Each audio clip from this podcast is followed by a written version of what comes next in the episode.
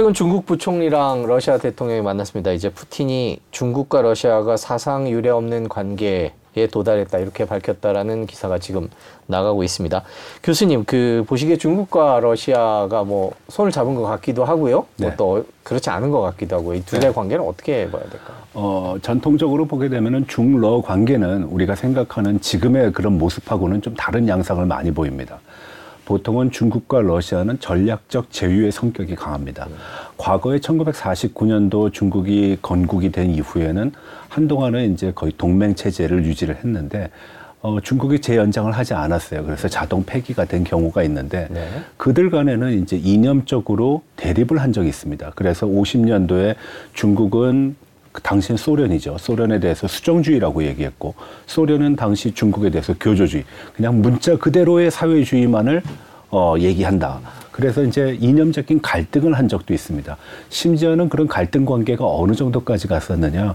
원자 폭탄을 투하를 한다라는 그런 상황까지는 갔었어요. 그래서 삼선 운동이라고 중국 내부에서는 모든 어떤 어 인원과 그리고 자원의 어떤 생산을 어 삼선 도시 그러니까 시골로 이제 옮겨 놓는 거죠. 그래야지 이제 핵폭탄의 위협으로부터 피할 수도 있고 나중에 반격을 했을 때 남아 있는 인구로 중국을 저 러시아를 들어갈 수도 있기 때문에 그래서 그 당시에 보게 되면 삼선 운동은 산업을 재편하면서 어 지방으로 이제 산업 중심을 옮긴 겁니다. 경제적으로는 그런 문제가 있었고 또 사회적으로는 어, 산하 제한 정책을 마이엔추라는 북경대학 경제학자가 강력하게 50년대에 주장한 적이 있습니다. 인구는 기하급수 쪽으로 늘어나고 식량은 산술급수 쪽으로 늘어나게 되면은 식량 부족 현상에 따른 경제적인 부담, 국가적인 부담이 가중될 것이다. 그때 마오쩌둥은 아 인구가 우리가 가지고 있는 유일한 힘인데 왜 인구를 줄이냐 그래서 인구를 지속적으로 어 늘려왔습니다. 결국 그 당시의 사회적 배경을 보게 되면은 49년도 신중국이 건국할 때는 의지할 대상이 없었기 때문에 중국 스스로가 외교 방침의 3대 원칙을 내놓는데 그 3대 방침 중에 첫 번째가 대소 일변도입니다. 그러다가 양국 간의 이념 갈등으로 인해 가지고선 분열이 됐고요. 서로 어, 총을 겨누고 협박을 하는 그 수준까지는 갔습니다. 그래서 60년대 초반에는 구평이라 그래가지고선 서로의 기관지를 통해 가지고 서로를 비난하는 그런 사례도 있었는데요. 혹시 뭐 중국어나 러시아의 어, 우아한 욕을 좀 배우고 싶으신 분들은 그때 그 구평을 보게 되면은 프라우다지에 그리고 인민일보에 상대방을 비난한 아주 노골적인 표현들이 많이 나옵니다. 네. 그래서 냉전 시대 때는 어, 둘도 없이 못 떨어지는 그런 관계에서 아주 극단적인 분열 관계로 갔었고 그리고 어 90년대 냉전이 막 끝나고 났을 때도 어 중국과 러시아는 지역의 패권이라든지 이런 걸 가지고 서로 경쟁을 했거든요. 물론 그 당시에는 러시아가 어, 냉전 해체로 상당히 어려운 상황이었기 때문에 쉽게 반격을 하지 못했던 것은 사실입니다. 그렇지만 2000년대 들어서 유가의 고가 행진을 통해 가지고선 경제적인 부를 축적한 러시아가 다시 패권 경쟁에 이제 들어서게 되죠. 그래서 우리가 잘 아는 푸틴이 그때 나온 것이고요. 지금 상황을 보게 되면은 둘은 공동의 적이 있습니다. 바로 이제 미국이란 그리고 서방 세계라는 그런 적이 있는데 이 상황에 맞대 가지고선 과연 중국이 과거 같은 역사적인 경험을 봤을 때 둘의 어떤 밀월 관계가 지속될 수 있느냐 전 그렇다고 보지 않습니다. 그것은 여러 측면에서 우리가 볼 수 있는데 첫 번째로는 중국과 러시아는 지정학적으로 14개 국가가 국경선을 맞대고 있는 아주 복잡한 국제관계의 환경에 직면해 있는 나라입니다. 그리고 두 번째로는 똑같은 사회주의를 지향하고 어떤 역사적인 공유점을 공통적으로 공유를 한다 그래도 어 세계 국제 관계 속에서의 어떤 대립 관계 속에서 미국과 적대적인 관계를 가져야 돼요. 그리고 그 과정 속에서 한 산에는 한 마리의 호랑이만 있어야 되는 것처럼 중국과 러시아 중에 누구 하나는 밑으로 들어와야 된다라는 건데 그걸 서로가 용인하지 않는 거예요. 중국은 경제적인 성장을 바탕으로 해가지고선 러시아가 어, 자기의 대상이라고 생각하지 않는 거고 러시아는 전통적으로 자기가 체제라든지 군사력이라든지 하는 데서 중국을 압도할 수 있다라고 생각하는 거고. 그래서 양국 간의 최근의 모습을 보게 되면은 왜 중국과 러시아에 밀착이 됐느냐. 가장 기본적인 특징 중에 하나는 트럼프 행정부의 출범입니다. 트럼프 행정부가 출범하면서 러시아에 대해서 그리고 중국에 대해서 강력한 드라이브를 하는데 중국에 대해서 무역의 문제를 가지고 시작을 해가지고선 기술 문제 그리고 이념적인 문제 그리고 가상의 적 그리고 뭐 전략적인 보고서들을 읽어보면은 우린 경쟁 관계다. 그리고 서로 대립하는 관계의 요소들이 너무 많다. 러시아도 마찬가지입니다. 그러니까 러시아와 중국은 공이 미국이라는 대적하는 상대를 가지고 혼자 사, 싸우기에는 너무나 버거운 거예요. 네. 그러니까 지금 잠시적으로 저는 전략적인 제휴를 했다라고 봅니다. 그래서 그 전략적인 제휴의 또 다른 이면에는 어떤 게 있느냐? 중국이 원하는 걸 러시아가 다 들어주지 않습니다. 러시아가 원하는 것도 중국이 다 들어주지 않습니다. 예를 들어볼게요. 중국이 야심차게 진행하고 있는 일대일로 러시아는 약간 방관자적인 입장에서 바라봅니다. 그리고 중국의 어떤 연선이 점점 길어지면서 아프리카, 동남아, 유럽으로의 어떤 진출을 굉장히 불만족스럽게 생각을 합니다. 예. 그리고 또 러시아의 어떤 국제적인 위상의 증대 중국 역시도 달갑게 생각하지 않거든요. 그 몇 가지 비근한 예가 있습니다. 똑같은 어떤 공동의 적을 맞대고 있어도 우크라이나 전쟁 때 중국의 태도는 굉장히 의외였습니다. 적극적으로 개입을 하는 것도 아니고 정신적으로는 지지한다. 그렇지만 물질적으로 지원하는 모습은 보이고 있지 않습니다. 왜 미국과 서방 세계의 연합으로 통해서 어, 가해지는 압박에 대한 그 압박감을 러시아를 통해서 관찰을 했거든요. 중국이 과거, 과연 그것을 극복할 수 있는가? 아직은 아니라고 생각을 합니다. 세 번째를 얘기할 수 있는 건 중국과 러시아의 기본적인 외교 행태의 패턴입니다. 어, 러시아는 스스로를 유라시아 국가라고 얘기하지만 중심은 여전히 유럽에 있습니다. 물론 푸틴이 등장하면서 극동 지방에 대한 경제 부흥을 얘기하면서 동방 경제 포럼 같은 거를 이제 추진하고 있긴 하지만 러시아의 전체의 입장에서 보게 되면은 중국은 우리를 도와줄 수도 있지만 우리를 배신할 수도 있고 섣불리 믿어서는 안 되는 국가라는 그런 인식이 여전히 남아 있습니다. 중국의 입장에서도 보게 되면은 러시아가 거의 비슷한 대상이거든요. 예, 그래서 러시아와 중국의 어떤 경제적인 협력, 군사적인 협력, 그리고 안보적인 협력이라는 거는 적어도 공동의 적이 있기 때문에 이러한 것에 어떤 응집력이 생기는 것이지 만약에 그 과정 속에서 어떤 변화가 일어났다 그러면은 양국 관계는 과거 70년대 중국과 미국이 가까워졌을 때 혹은 8, 90년대 중국과 미, 국의 어떤 밀월 관계였을 때 러시아를 도외시하거나 혹은 배제하거나 하는 그런 모습들이 많이 나타날 거라는 겁니다. 뭐 그런 측면은 아주 여러 군데 서 발견이 되는데 단지 지금은 너무 강력한 적이 있다. 그리고 그 과정 속에서 중국과 러시아가 선택할 수 있는 선택지가 별로 없다. 왜?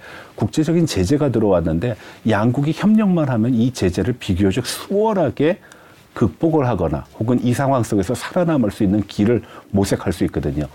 중국은 1994년서부터 석유를 수입하고 있는 산유국입니다. 석유를 생산을 하지만 절대 필요량의 그 생산량이 따라가지를 못해요. 근데 지금과 같은 환경 속에서 안정적인 물가의 안정 그리고 수출품의 가격 유지를 위해서는 러시아의 에너지를 싸게 갖다 쓴다라는 거는 더 없는 이점이거든요. 네. 그런 측면에서 보면은 중국은 러시아가 필요한 거고 러시아는 대서방 제재 속에서 경제적인 활로를 찾아야 되니까 이 활로 속에서 중국과의 협력은 당연시하다라는 그런 측면이 있다라는 겁니다. 한시적인 두 나라 중국과 러시아의 관계가 이제 미국이라는 그 상대방 때문에 생겼다고 말씀을 해주셨는데 그렇다면 이런 미국 으로부터 이제 시작된 이런 전반적인 신냉전 분위기에서는 이런 분위기가 더 계속 갈 거다라고 봐야 될까요? 아니면 이런 신냉전이 계속 되더라도 결국에는 두 나라가 좀 갈라질 것이다 이렇게 봐야 미국과? 서방 세계의 공세가 지속되고 강력하다면은 두 나라의 밀월 관계는 어쩔 수 없이 제가 왜 어쩔 수 없이라는 표현을 썼냐 하면은 아까 전에 말씀드렸던 것 같이 전략적 제후기 때문에 그렇습니다. 밀착을 할 수밖에 없다라는 겁니다. 예를 들면은 러시아에서 가장 고민스러운 것 중에 하나가 나토의 동쪽으로의 확산입니다. 그것은 이제 우크라이나 전쟁의 하나의 빌미도 되기도 했고, 그리고 그것이 어 하나의 어떤 서방 측을 견제하는 모습도 있거든요. 중국도 비슷한 어떤 압박을 받고 있습니다. 우리가 알고 있는 인도 태평양 전략이라든지 쿼드라든지 그리고 Five Eyes라든지 아시아 태평양 지역에서의 중국의 압력이 강해지고 있는 겁니다. 마치 냉전 시대 때 사회주의 국가를 계속 북극적 북극적으로 몰아넣는 듯한 그런 모습들이 보이고 있다라는 거거든요. 그럼 경제적인 측면을 한번 보겠습니다. 러시아는 우크라이나 침략뿐만 아니라 여러 가지 문제로 인해 가지고선 어, 국제적인 제재를 받고 있죠. 중국 역시도 지금 무역 전쟁 이후에 기술 전쟁 그리고 금융으로까지 또 확산되고 있습니다. 미국이 지금 올해 굉장히 여러 가지의 행동을 취했는데 처음에는 블링컨이 가가지고선 얘기를 합니다. 어, 우리의 관계 속에서 당신네가 우리를 의심하고 우리를 관찰하고 우리를 첩보의 대상으로 삼는 거 불만족스럽다. 바로 풍선 사건을 얘기하는 겁니다.